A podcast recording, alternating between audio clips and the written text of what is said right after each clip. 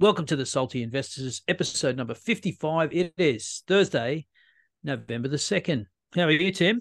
Yeah, great. Yourself? Yeah, can't complain. Can't complain. Won't do me any good anyway. So I'm going to lead off with some salt this week. Look, actually, it's not really salt. It's kind of a pre-salt salt for next week. So right now, 33 of 35 economists surveyed by the AFR are now forecasting the RBA will raise rates next week. Of course, so far, the RBA governor's been in complete lockstep with the government in her public speeches. However, as we know, the RBA is trying to put the brakes on the economy to get inflation down, whilst Albo has his foot on the floor, pumping record numbers of people into the country. So this will be a real test to see if she has any lady balls and call the government out. But I have to say that I am not optimistic that she will. What do you think, Tim? Well, the Fed not lifting, I think she's got a bit of cover. I think that number is, I don't think she's going to lift. Like, I just don't think she's got the balls to do it, but I hope I'm wrong. And hopefully she thinks about the low income earners who are, inflation's killing them. Hopefully she's thinking of them, but I doubt it. But it'd be nice to get another lift, and then December, that opens that up for a possibility for a lift there as well if we miss this one. So yeah, well, I even saw a story today saying that there could be at least two more rate rises. I'm like, Jesus, I'm with you. I'm actually very skeptical that she will do anything, because I think she is trying to play. She doesn't want to, she doesn't want to end up Philip Lowe the second, And she wants to play nice with the government because she wants to keep that $1 million a year a job for a few years, I'd say. Well, you don't want to be the one that starts the recession, No. I don't know. Yeah, that would, even if we did have a per capita, just a GDP recession, two negative quarters back to back, it wouldn't be, we're already in a per capita recession if you look at real wages versus inflation.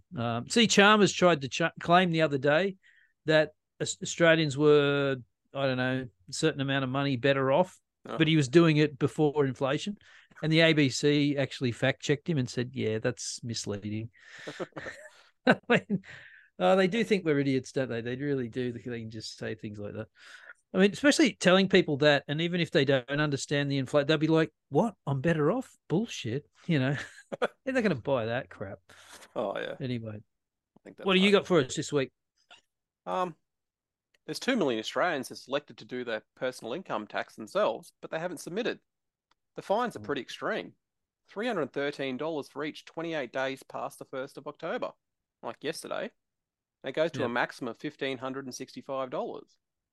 The majority voted for COVID bailouts and more free stuff, but it seems a large percentage aren't keen on paying the bill. I guess they're hoping others will pay, but all this free stuff, we all end up having to pay for it. So get on with it. Pay your taxes. What do you think? Yeah, well, it's not hard, is it? They give you, July, August, September, 4 months? 4 months to get your shit together. It's not hard, and if you've got an accountant, you can just send them a shoebox full of receipts. They will do that for you, if you're that slack. Because I personally know some bookkeepers who have to do that stuff. But I'm just like, you can get your accountant. If you're doing your accountant, you got to next year sometime, so you got a fair bit of time. But all these 2 million people have elected for themselves to do my tax, so the deadline's over and. The government needs money. Like, haven't you worked this out? They need your tax dollars. Yeah. So get in and pay it, people. Yeah. Yep. All righty. Let's move on. This is going to be pretty much about what I was just talking about before. I just thought this was interesting. This is just a comment on US stock market overvaluation. As you know, I'm laser focused on finding anything that will confirm my bias that it's overvalued.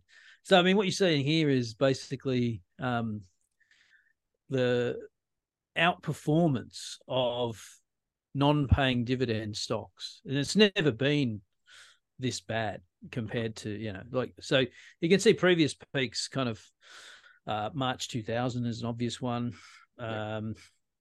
reached about the same level. I think that's post GFC, that one further up here. Or you have to go back to 82. You remember, there's a pretty nasty recession down there. I think the PE on the S&P got to what, 8 or something. I don't know what in the 50s was going on there. But anyway, yeah, I mean, this is just off the charts.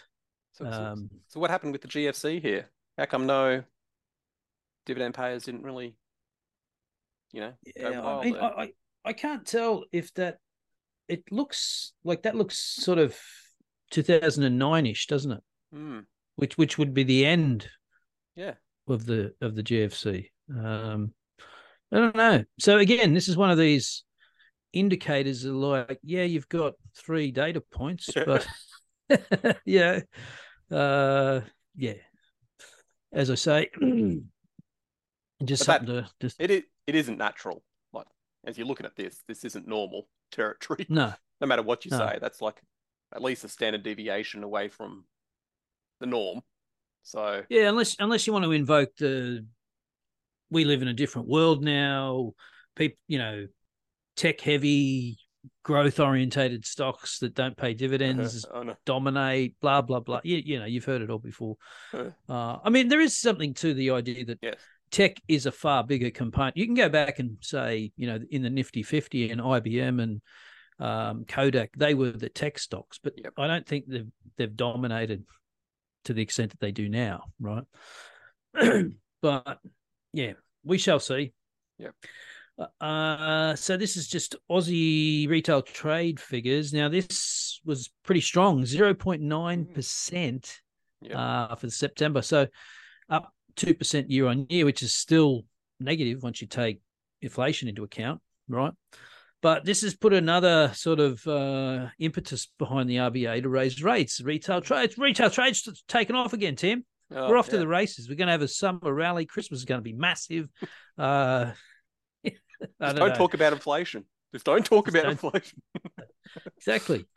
So this one actually, this is from Macquarie Group, this one on the left here, Australian retail trade volume. What he's done is he's inflation adjusted it. And so he reckons for the quarter, so you can see inflation adjusted, it's been coming down, which is unusual. And he reckons that the September quarter is just, you can see that tiny bit at the end there. It's just sort of basically flat for the quarter of September. And again, on the right, this is from a different source, retail sales per capita. Have a look at durable goods. People are putting off buying a new fridge and a washing machine and a TV, apparently. So, so, I mean, it's just, I don't know. The two competing themes here are we done? Are we? Was that it? We've had our... Did I miss? Because I've noticed the retail stocks have bounced about, 5 or 10% the last 10 days. I don't know if you noticed. And we've had, how many false starts with retail have we had this year? I mean, we've had at least 3. So is this the one? Or we just covered a Santa Claus rally? Yeah. Feels like 70s going into 80s, doesn't it? Like, we've got inflation under control and they're not doing anything to lift the rate, and everyone gets a bit of, hoping it's going to come through. And if inflation sticks where it is, like, these things are going to get hammered a little bit more. But crikey, if they have to lift next year, that is going to be such a disappointment because everyone will be on a negative start to the new year.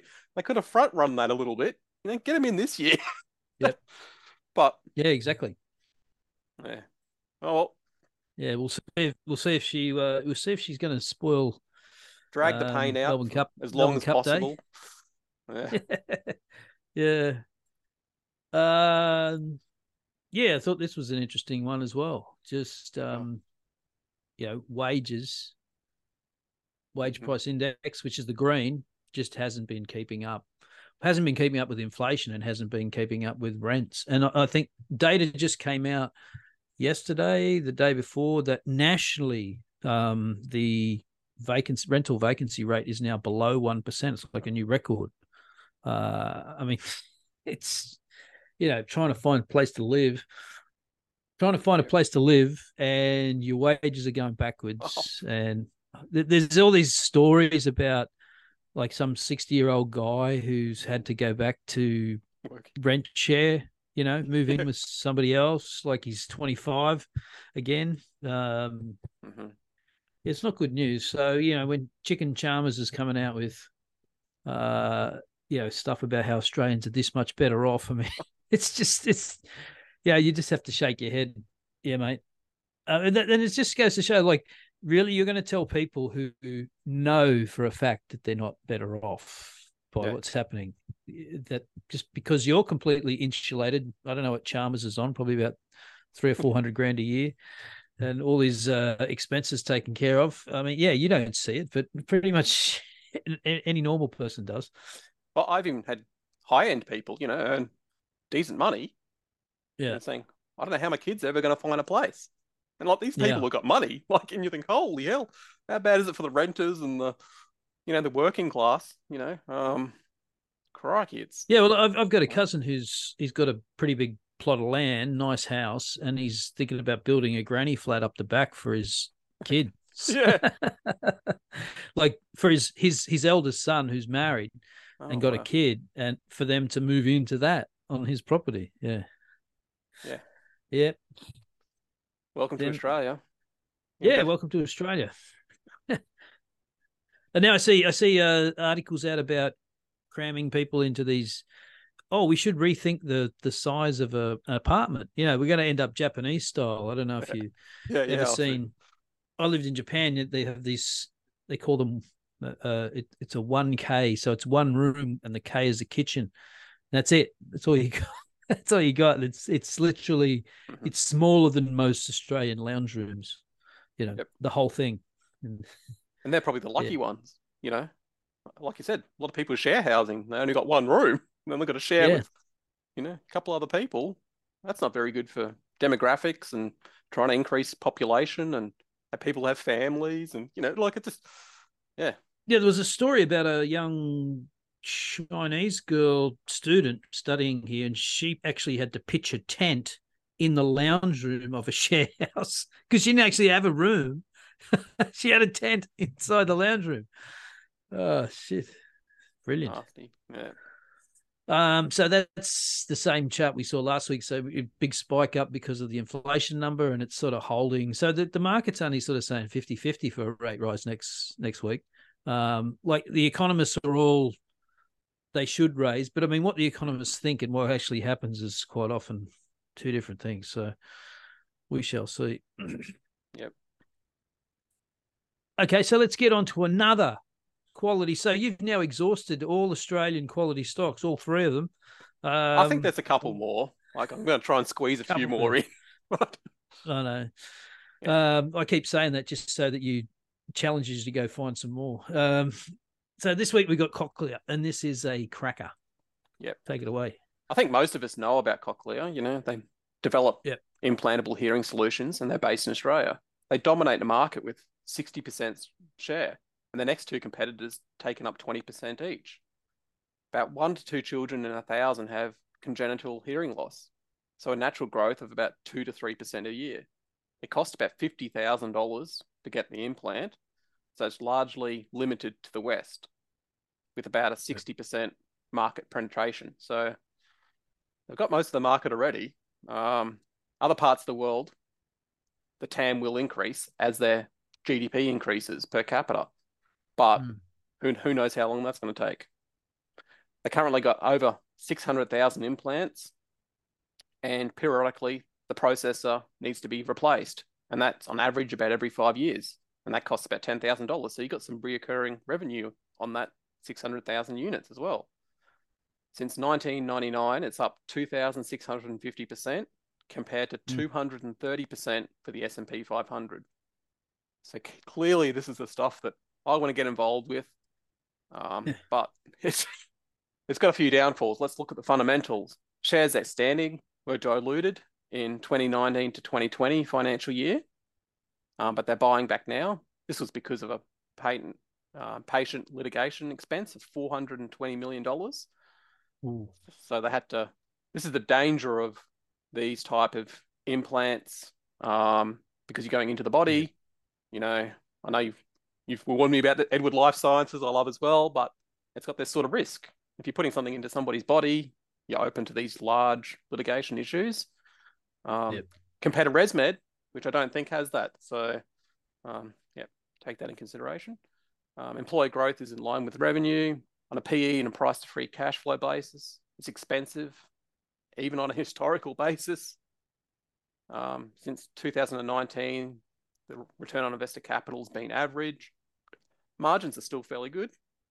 Revenue growth has been great, but EPS has only been okay, aka because of the dilution.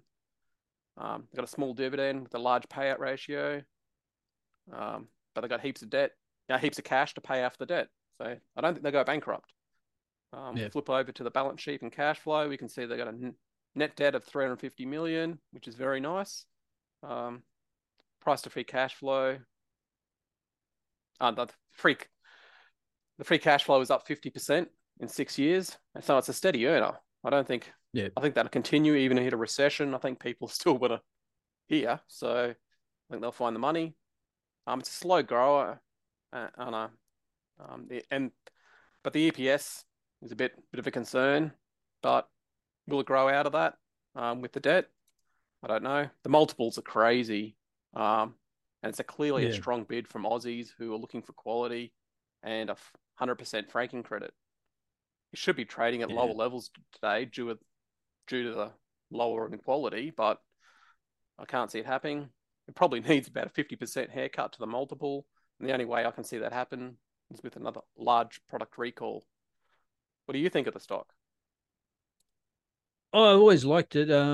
Stupidly, there was a product recall in 2011 and the stock got smashed down below $50, I think, and I hummed and hard and didn't buy it, and I should have. I was trying to figure out what happened, because I haven't been following this closely. What happened in, because, you know, look at all these returns, like return on equity goes from 40s, now it's in the teens, you know, return on invested capital, again, 30s down to mid-teens sort of happens. Something happens in 2020. Well, you've got that litigation thing. Plus, is it what? Plus they did an upgrade of the product cycle as well. So they've got a whole new range of a huge investment cycle they did into, you know, upgrading all their products, which they've got to do it periodically. So what, did they raise capital for that or something? Or they, because I'm not sure. Obviously they've spent down into that. So the returns aren't actually flowing through, I don't think. It doesn't look too much, but and see what it's looking like when you take that into account, and then the EPS growth numbers and even the revenue growth numbers. I mean, it looks like a mature business, doesn't it now? Sort of, as you say. As you say, like, it's a great business and it'll tick along steadily, but you're going to pay 53 times earnings like that, 44 cash flow. It just doesn't seem worth it, does it? Yes. So my new rule is so you get the 10-year growth and you double it to get your multiple. So that's looking like a 20 you need, or a 25. What are you talking about, the revenue or the revenue? EPS. Yeah. Yeah. Oh yes, you really should. You know, but you got to take the EPS if they're diluting. But I assume that cycle's over. I assume they're going to continue to pay down that debt, and they'll eat into that, and then they'll go back to the original. So that's miles away from where it needs to be. And just people love it. Like, people have obviously done really well, and the management a bit delusional as well, I think, is a problem. Like, they say their TAM is like the whole world. Like, so you know. Yep. People in Indonesia are going to get cochlear implants at, you know, US cost $50,000. like, you know, all this stuff. It's a bit delusional, I think. And they're saying, oh, you know, I'm going to put it into adults as well. Like, you know, if you're 80 years old, you're not going to go in for major surgery to freaking get an implant. You know, you're just going to wear a hearing aid, you know, and all this sort of stuff. Unless they can make it, you know, much less invasive or something like that, and cheaper. I mean, Indonesians might be able to afford it in the year 2075. Yes. But Not but yeah, it just gets me a bit upset when you see the management talking about these large TAMs. You're like, it reeks, you know, Peter Thiel, you know, when you start talking about stuff like that, it reeks that your TAM isn't like that, you know, like that. You wouldn't, you know. Yeah. So. I mean, which that's one thing I'd love to ban from just TAM, people talking about TAM, you know. Just, they just abuse that term so much. So they will be coming out of the cycle. I think return on equity and return on invested capital will come back a little bit stronger once you get this data underway, and you know the buybacks are happening now. Like they'll eat into that a bit more. But it didn't seem to knock down. Like the share price didn't fall in 2019-20. You know, when they had to issue all that. No, this. It's what, so, I mean, if you think about the last couple of weeks, I mean, this looks way more expensive than CSL or ResMed, doesn't it? Yep. Just on those basic metrics. Just, and I suppose it hasn't had any of the major problems. Well, I mean, ResMed's got this, you know, are they going to be decimated by obesity drugs thing? CSL is kind of, can they digest this massive acquisition and get returns out of it? But these guys, what I suppose they had that $420 million payment, which is not that big to these guys, really. It's, I mean, they got a pretty big balance sheet. So, yeah, it's interesting, isn't it, how that's just sort of remained elevated. It you know, I would even go as far as to say, Jesus, I mean, is it a short even, you know? Be dangerous short, but yeah. I think they got strong holders, like because I can go back all my investing life cycle, and this has been the stock to buy. You know, like it hasn't been a. I'm sure most doctors, most high net worth individuals have got some of this, you know, in their portfolio. It's just, and then when you look at the returns, you're like, well, why would you ever sell it? You know, it's just like you know, I'm up 2,600% or whatever. What am I going to start selling it now? You know, like buy what? Like, that's sell. I'd sell some of this if I own a big chunk of this. I'd sell some of this and buy some ResMed on a punt that ResMed's going to be all right. That's what I'd be doing. Yep. So I just can't see how it's going to drop, but I could be wrong. You got to keep it in your radar, and you know, I think it's got, you know, it's got another 20, 30, 40 years in it. You know, you can do your DCF out a fair way on this thing, but the numbers are low. Like, look at that EPS number. I think that's going to, even the 3-year one is pretty, you know, it's all pretty nasty. So, all right, there you have it, folks. Another quality Aussie stock. This one looks a bit overvalued, but if you've got a reason why it isn't, we'd love to hear from you. Put it in the comments. And we will see you next time.